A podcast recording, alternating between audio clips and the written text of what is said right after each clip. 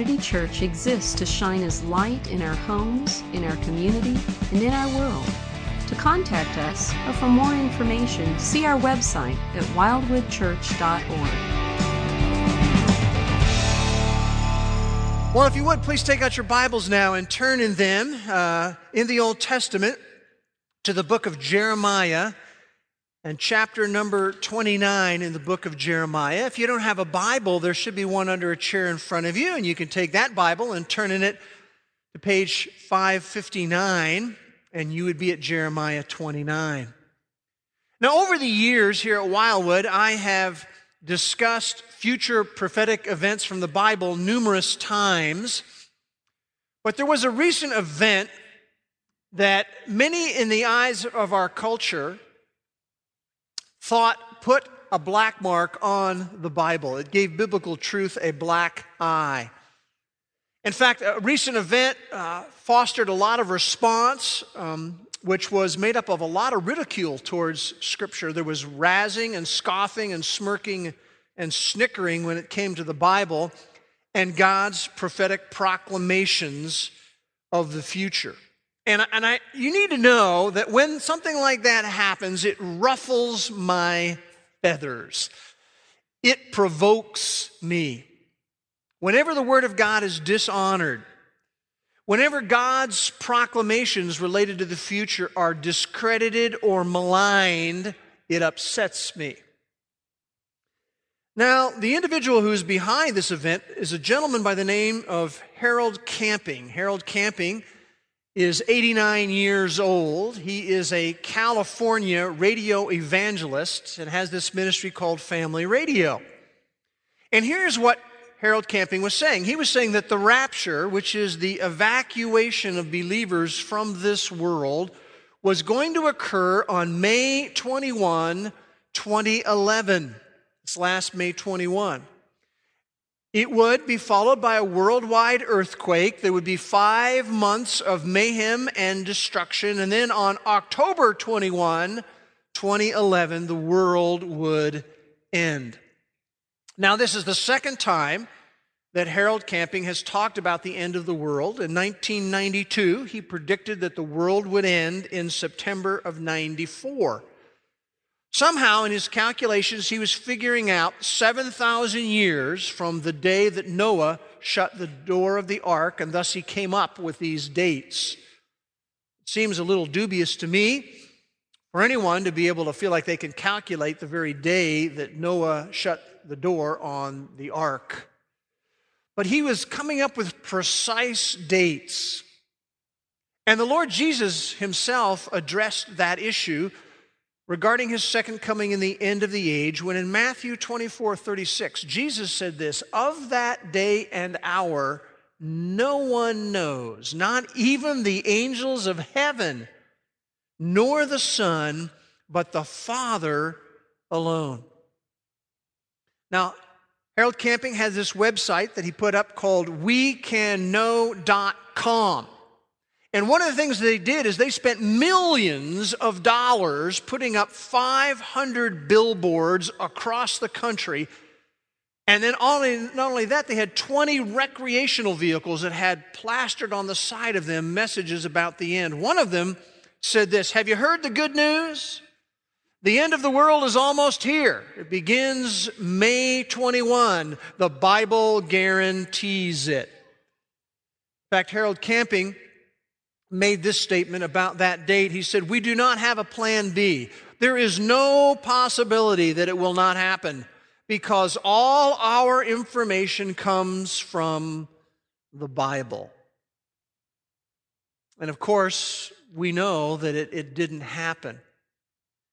And, and I, I want to just say that I have very little empathy for Mr. Camping. While he is a, a, a nice guy who is soft spoken, he is a very deeply stubborn person. And he even admitted publicly before May 21 came that all the prophecy experts disagreed with him about the May 21 date. But I also want you to know that my heart really goes out to the hundreds of people who were misled by Mr. Camping. Many of them quit their jobs well ahead of May 21. Many of them gave away all of their belongings. Uh, many of them spent all of their savings or a large portion of their retirement. One individual, just before May 21, took his family from Maryland and put them in the vehicle and drove them all the way to California, to Oakland, so that they could be there at the headquarters of Family Radio when everything began on May 21. Another guy, Jeff Hopkins, who's 52 years old, a television producer in New York, he spent all of his savings on putting a lighted sign on top of a car, and he would drive that around New York. And this is what he said. He said, I've been mocked and scoffed and cursed at. I've been through a lot with this lighted sign on top of my car. I was doing what I thought I've been instructed to do through the Bible. But now I've been stymied. This is after May 21. It's like getting slapped in the face. Part of what happened in our culture after May 21 was an avalanche of ridicule that came. In fact, it even started before May 21. On May 16, on the TV program The View, it was opened with Whoopi Goldberg saying regarding the May 21 date, she said, This is what Christian groups, plural, are teaching. And it is utterly ridiculous. And then on that program, Joy Behar, who is a little marriage phobic, even though she's living with her boyfriend, she mocked this. She said, I guess I could get married to him on Friday before May 21st. Then our vow of till death do us part would only be a commitment for one day. Ha, ha, ha, ha, ha. The whole incident has led tens of thousands of people to dismiss the Bible as something that is irrelevant, to laugh at the Bible's prophetic predictions. And that, men and women, raises my hackles. It just does. By the way, some of you may be thinking, well, what happened after May 21 when nothing occurred? Well, here's what Camping has gone on to say. He says that May 21 was a spiritual judgment day. He says all salvation issues for everybody on the planet were completed that day. You were either in the kingdom of God by May 21 or you were out of the kingdom of God by May 21. He said, now all we're doing is waiting for the world to end on October 21st. He said, there's really no need to warn anybody, no need for more billboards or RVs running around because everyone's destiny has already been decided on May 21. So he said, What we're going to do on the radio is we're just going to play Christian music and some Christian programming until October 21st when everything ends. Now, I want you to know that my desire is to really support what Scripture says. I want to reinforce Bible predictions. You know, Jesus is going to return to this world. There are a number of signs that point to the nearness of Jesus' return. So, therefore, we are going to launch into a series of messages I have entitled Signs of the End Times. And we're going to spend three weeks looking at this. But what we're going to do today is give us a basic orientation to the concept of prophecy in the Bible. Because I think we need to get our biblical bearings a little bit. And I want to reinforce the truth that the Bible is accurate in what it clearly teaches. Now, it has been estimated that when this book was written, one quarter of it was prophetic. In other words, one quarter of it was giving predictions about future events. Someone has calculated that there are a thousand prophecies in the Bible, 500 of which have already been fulfilled. And in essence, when you have a prophecy from God in the scriptures, it is nothing more than God stating history in advance. Now, we could examine and review all 500 of the prophecies that have already been fulfilled. That would take us quite a while. We could look at things like, for example, the prophecy 700 years before it happened about the Messiah being born in Bethlehem. We could look at the prophecy some seven centuries before that the Messiah would be born of a virgin. We could look at the prophecy, again, some 700 years before the fact, that Messiah would be buried in a rich man's tomb. We could look at all of those. All of those prophecies fulfilled with precise, stunning accuracy.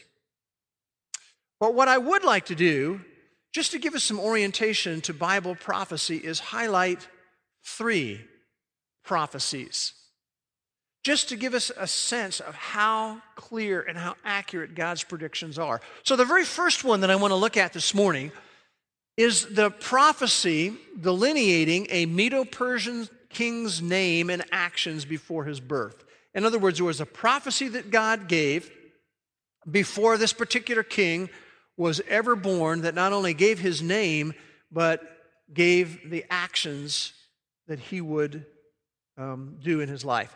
Now, if you look at Jeremiah 29, verse 10, this simply sets up the historical background for the prophecy we're going to look at. It says, Thus says the Lord, when 70 years have been completed for Babylon, I will visit you, speaking to Israel, and fulfill my good word to you to bring you back to this place. Now, here's what, here's what happens the Babylonians come and they take the southern kingdom of Judah away. And then the question is is there a future for Israel? And what God really says to them after 70 years of captivity, I will let you begin to return to the land of Israel. That is the prediction that we see in Jeremiah 29 10. Now, to get to more of this particular prophecy, turn one book to the left to the book of Isaiah Isaiah chapter 44. So, what we're saying is that Israel had been taken away into captivity by Babylon. In Jeremiah 29, God says, After 70 years, I'm bringing you back. I'm letting you start to go back to the land. But what I really want you to notice Isaiah 44 28 and then 45 1. They're just back to back verses. Now, what we're going to read here occurred about 700 BC was recorded in 700 BC. It is I who says of Cyrus, this is this future king of Medo Persia, this is God speaking, he is my shepherd. He will perform all my desire. And he, this Cyrus, will declare of Jerusalem, she will be built, and of the temple, your foundation will be laid. Verse 1 of chapter 45 Thus says the Lord to Cyrus, his anointed, whom I have taken by the right hand to subdue nations before him and to loose the loins of kings, to open doors before him so that gates will not be shut. Now, here's what you need to understand this was 100 years before Cyrus was even born. It was 150 years before the event that these verses are describing. And in fact, in chapter 45, verses 2 to 6, basically what God is saying, I'm going to raise this guy up. I'm naming his name right now. And I have a plan to use him. And in particular, notice what he says in, in verse 4. He says, I'm doing this for the sake of Jacob, my servant, Israel, my chosen one. And, and he says now of Cyrus, I have called you by your name. I have given you a title of honor. I'm basically making you king, though you have not known me. I am the Lord, there is no other. Verse 5 Besides me, there is no God. I will gird you though you have not known me. 150 years before this event happens, 100 years before he's even born, God says this about Cyrus. Now, I want you to turn with me about halfway back towards the front of your Old Testament to the book of Second Chronicles. Second Chronicles chapter 36. It's the 14th book of the Old Testament. Second Chronicles 36. And we're going to see the actual event now occurring. The last two verses of Second Chronicles.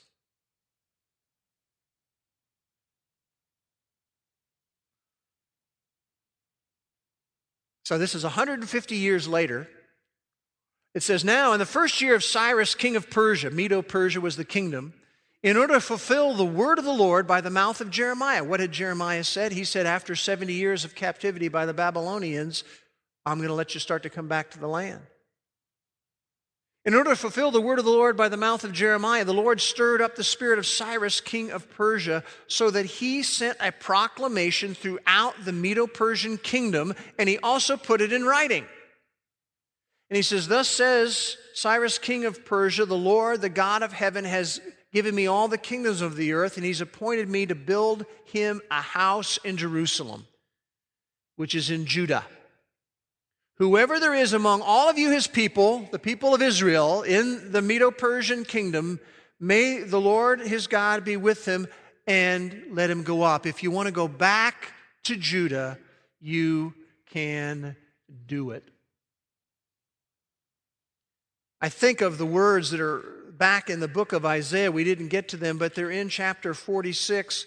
This is what really God has to say in chapter 46, verses 9 to 11. He says, Remember the, the former things long past, for I am God. He says, There is no other. I am God. There's no one like me. I declare the end from the beginning and from ancient times, things which have not been done. And then he goes on to say, Truly I have spoken. Truly I will bring it to pass. I have planned it. Surely I will do it. You see, what God declares in his prophetic predictions are nothing more than history in advance.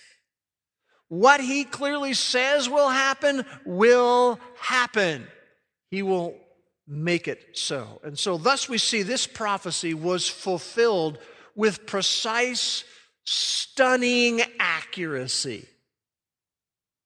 Now, there's a second prophecy I want to look at as we just orient ourselves to this idea of Bible prophecy, and that is this the prophecy chronicling the ultimate destruction of one of the world's most prominent cities. And we see that in the book of Ezekiel and chapter number 26, Ezekiel 26. So it's to the right in your Bible from Isaiah. Ezekiel 26. There was a movie that came out in 1996. It was a movie starring Sean Connery and Nicolas Cage. It's a movie entitled The Rock. And uh, it's a movie about a renegade group who takes a group of hostages to Alcatraz Island. You know, The Rock was its nickname. And uh, the government's trying to figure out in this movie how to free the hostages. And so, as the story of the movie goes, they go to the only man who's ever escaped Alcatraz, which was Sean Connery. And they think now he was somehow able to sneak off the island. We could use him to allow us to sneak on the island, and then we can rescue these hostages. By the way, this movie was on uh, yesterday, and I was watching part of it again. Now, part of the reasons why I, I, I, like the movie is I enjoy, I enjoy the storyline and some of what's going on in the characters, but another reason why I, I enjoy the movie is that Janet and I had the opportunity to actually go to Alcatraz and go on the recorded, where you wear the little headset, uh, tour of the whole place. And so the movie intrigues me because I've been to the rock and I've walked all around the rock. And so as I'm watching the movie, it's interesting to see how they utilize that place. Well, this prophecy we're looking at about the destruction of one of the world's most prominent cities is a story about the original rock. It's a story about a, a city by the name of Tyre. And its name means the rock. And Tyre was an international seaport and trade center, part of the Phoenician Empire. Tyre was an incredibly wealthy city. In fact, it was called the Prince of Commerce. And in an interesting way, in previous decades, Jerusalem and Tyre had been a little bit of competitors, you see, because Tyre had the corner of the market of all of the sea trade that would go on. And Jerusalem, in some ways, in that region of the world, had a corner of the market on the land trade that would go on. The land caravan routes would go through Jerusalem. So, in some ways, they were a little bit of competitor cities. But Tyre was a city that actually had two parts to it.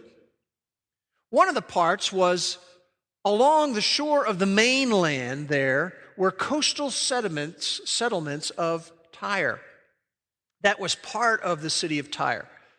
But the most powerful part of the city of Tyre was this rock island that was out there, one half mile away from the coastal settlements. And they believed that the rock island part of Tyre was impregnable. Nobody could take the island.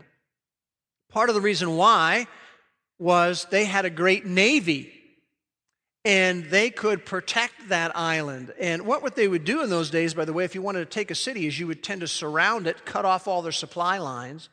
They couldn't get food and water in, and then they were doomed. Well, they had this great navy, and they could resupply themselves on the island with their ships.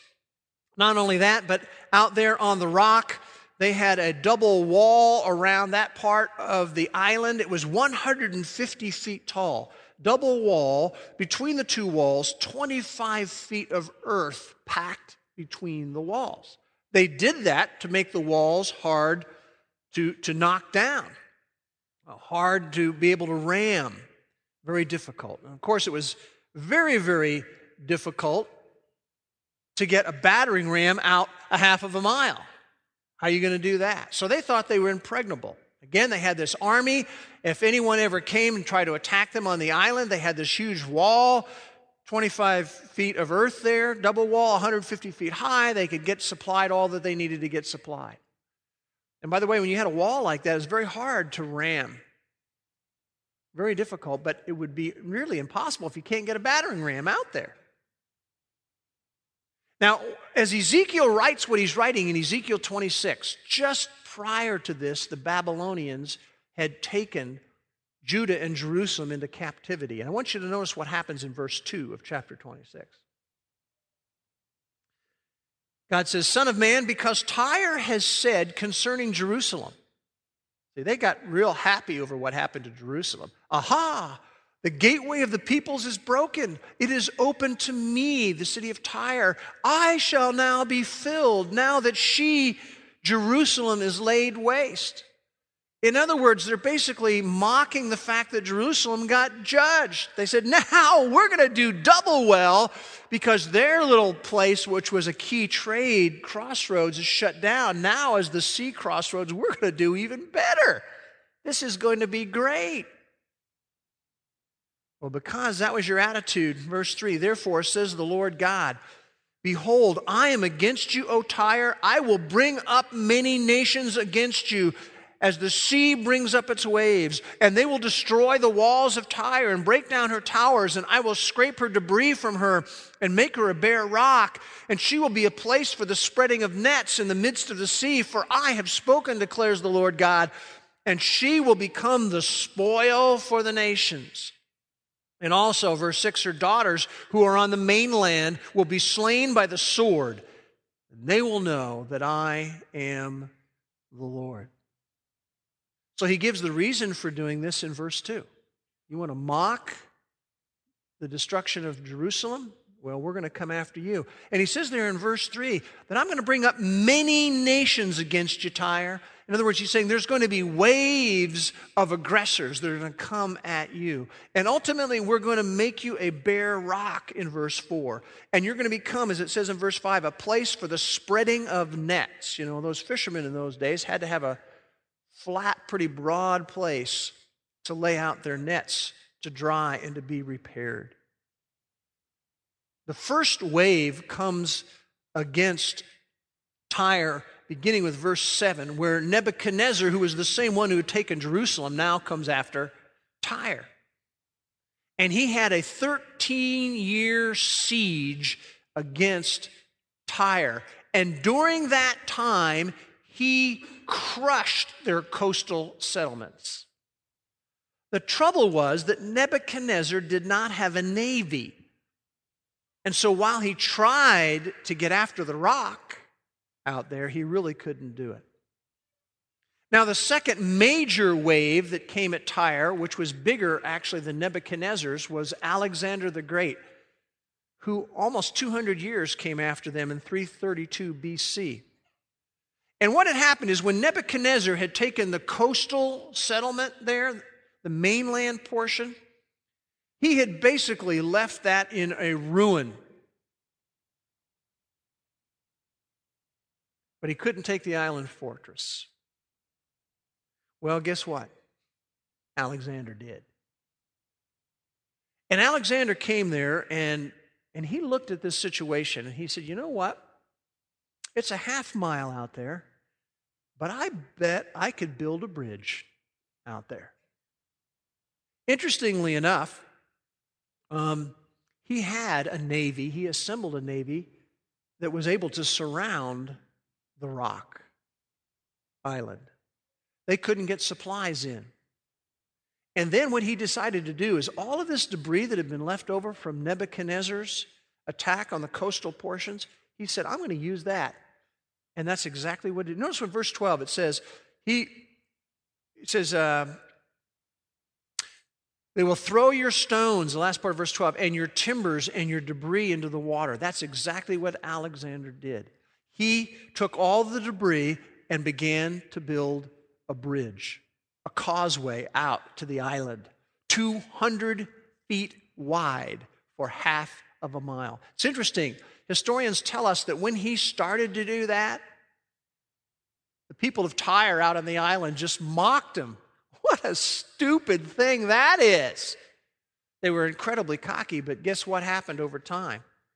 They built closer, closer, closer, closer. Eventually, they completed the causeway. Alexander the Great was able to use that to bring catapults out to the island to batter the walls. And then he brought out battering rams. And eventually, the island fell. And there were further assaults that came on Tyre over the following years. But I want you to notice, particularly verse 14, he says, I will make you a bare rock, or you will be a place for the spreading of nets. You will be built no more, for I, the Lord, have spoken. Now, what is interesting is that even in Jesus' day, there was a, a town called Tyre. Even today, there is a town called Tyre. But it's not the same Tyre that used to exist there before. It's near it, but it's not on the ancient site. In fact, for centuries, fishermen spread their nets where Tyre used to be. And I haven't actually had the privilege yet of visiting Tyre. I would really like to go there. But I understand that today, part of the rock island is submerged under the Mediterranean. And you can look in the water, and you can see the dark reefs that, that are still part of that. And that ancient site where Tyre used to stand, well, if you go there today, I understand that there's ruins there. And it's very, very barren. In fact, uh, we have a shot here from a satellite, and it shows you the original location of Tyre, and you'll just see that there's just nothing there. It's just basically bare. And this is an amazing story because, you know, in history, in, in ancient cities, when they were torn down, especially if they had um, some advantages to the landscape and everything, they would be rebuilt right on the site. And there is a massive freshwater spring right where Tyre, ancient Tyre, used to be that could support a world class city today. But there's nothing there. The Prince of Commerce is long gone. And when the Bible makes a prediction, it's history in advance. And this prediction was fulfilled with precise and stunning accuracy. Now, there's a third and final one I want to look at. We're just going to begin to look at it this week. a third prophecy that was made, and that is this forecasting the exact day of Messiah's entrance into Jerusalem. And in order to get there, we need to turn one book to the right in your Bible to Daniel chapter 9, verses 24 to 27. Forecasting the exact day of Messiah's entrance into Jerusalem. Now, some have called this the crown jewel of prophecy. Sir Isaac Newton said of this prophecy, he said, We could stake the truth of Christianity on this prophecy alone. Now, what's going on in Daniel 9 is that Daniel has been reading about the promise of restoration of Jerusalem that God made. And in response to his inquiries about this, this is what God has to say in Daniel 9, verses 24 to 27. I'm going to read through this, so just follow me. God says, 70 weeks have been decreed for your people and your holy city to finish the transgression, to make an end of sin, to make atonement for iniquity, to bring in everlasting righteousness, to seal up vision and prophecy, and to anoint the holy place. So you are to know, Daniel, and discern that from the issuing of a decree to restore and rebuild Jerusalem until Messiah the Prince, there will be seven weeks and 62 weeks. And it will be built again with plaza and moat, even in times of distress. And then, after the 62 weeks, the Messiah will be cut off and have nothing. And the people of the prince who is to come will destroy the city and the sanctuary and its end will come with a flood, even to the end that there will be war and desolations are determined. And we'll go on and look more at verse 27 next time. But here's basically what is being communicated. And, and, and the idea is this there are 70 weeks. In the original language, the word for weeks literally means 70 sevens. It's just the word for a unit of seven. We have a word like that in our language called a dozen. A dozen just refers to 12. 70 sevens are decreed for your people. And in the context of what's going on in Daniel, we know that's referring to years. So basically, this is what Daniel hears. He's saying, We want to be going and, and having Israel restored and Jerusalem restored. And God says there's 490 years that have been given to your people, who, are, who would be your people, be Daniel's people, Israel. 490 years have been given to your city. That's a reference to Jerusalem.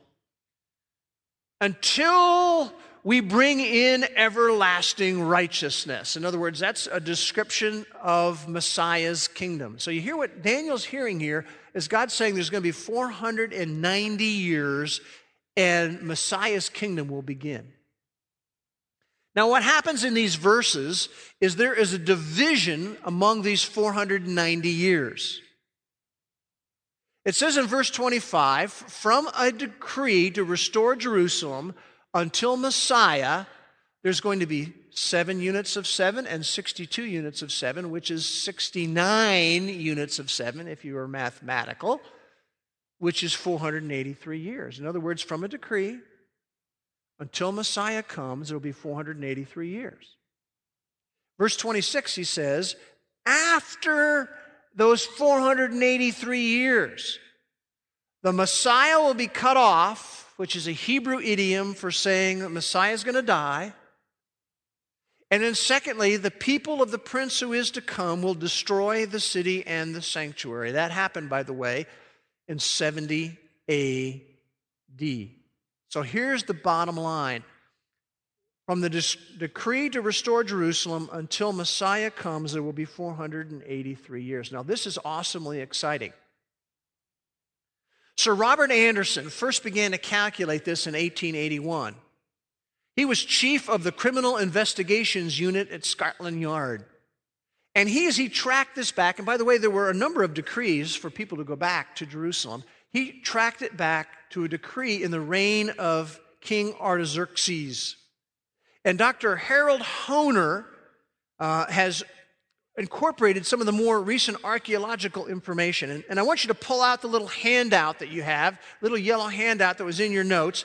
And this gives the whole summary. Now, we're not going to look at all of this today. But remember, we did talk about a decree that Cyrus had when he says you can start going back. Cyrus's decree had more to do with just beginning to return to the land, uh, beginning to rebuild the temple. This is talking about a decree to restore the city of Jerusalem. And we know that decree was given by Artaxerxes. It's described for us in Nehemiah chapter 2, verses 1 to 8. You can look it up later. Remember, Nehemiah went to rebuild the walls of Jerusalem. Artaxerxes gives this decree on March the 5th. We can track this 444 BC. From the decree to rebuild Jerusalem until Messiah comes, there will be 483 years. And you track that forward and that comes out to March the 30th of 33 AD, which is the very day of the triumphal entry of Jesus into Jerusalem. Now, if you look at the box and it's in the right part of your chart, it, it tells how all of this was calculated out. You know, the Jewish lunar year has 360 days to it. And we see here a bunch of descriptions of different time periods in Scripture. But uh, if you go to the box that's immediately to the left, it shows you how this was all verified. If you take 69 times 7 times 360 days, you end up with 173,880 days. You take March the 5th, 444 BC and you add to it 173,880 days and you come to March 30th, 33 AD. Now, of course, Jesus was very aware of this prophecy. It was prophesied the very day Messiah would come. And as he gets ready to enter the city, he starts lamenting all of this. And in Luke 19 44, Luke chapter 19, verse 44, Jesus says this of Israel. He said, You did not recognize the time of God's coming to you. Oh, it had been prophesied back in Daniel, but you missed it as a nation. All this tells us is the Bible is accurate. What God declares will happen will happen as He says it will happen. Remember what it said back in Isaiah God says, Truly, I have spoken and I will bring it to pass. And he'll do it with precise, stunning accuracy. So, what I want to do, why I've taken us all through this, is I want us to respect the words of prophecy. They are history in advance. Now, the question is we've looked at some fulfilled prophecies. Has God left us in the dark regarding the future? And the answer to that is no. In fact, you might remember from this prophecy, we'll look at this more in the weeks ahead. There are seven more years given to Israel, seven more years until Messiah's kingdom comes. And what I believe has happened is that the prophetic clock stopped with the destruction of Israel in 70 AD, and it's going to restart in Daniel 9, verse 27. And it's going to end seven years later with the destruction of the person called the Antichrist, described for us in Revelation chapter 19 and verse 20. And we're going to look at some of these future indications of the second coming of Christ next week. So, let's think of some life response that we can have with everything we've looked at today. I'm going to suggest two aspects of life response. The first thing we should do is be confident. God is large and He is in charge. He is sovereign. He has a plan. He knows exactly what He's going to do and He knows when He's going to do it. And if these prophetic proclamations out of the past have been fulfilled to the letter, we can be confident that it verifies the accuracy of the Word of God. This is not something to be dismissed, it's something to be studied. And if they have been fulfilled to the letter, it verifies that what God has to say about sin is true. What he has to say about salvation through the person of Christ is true. What he has to say about eternity is true. What he has to say about heaven and hell is true.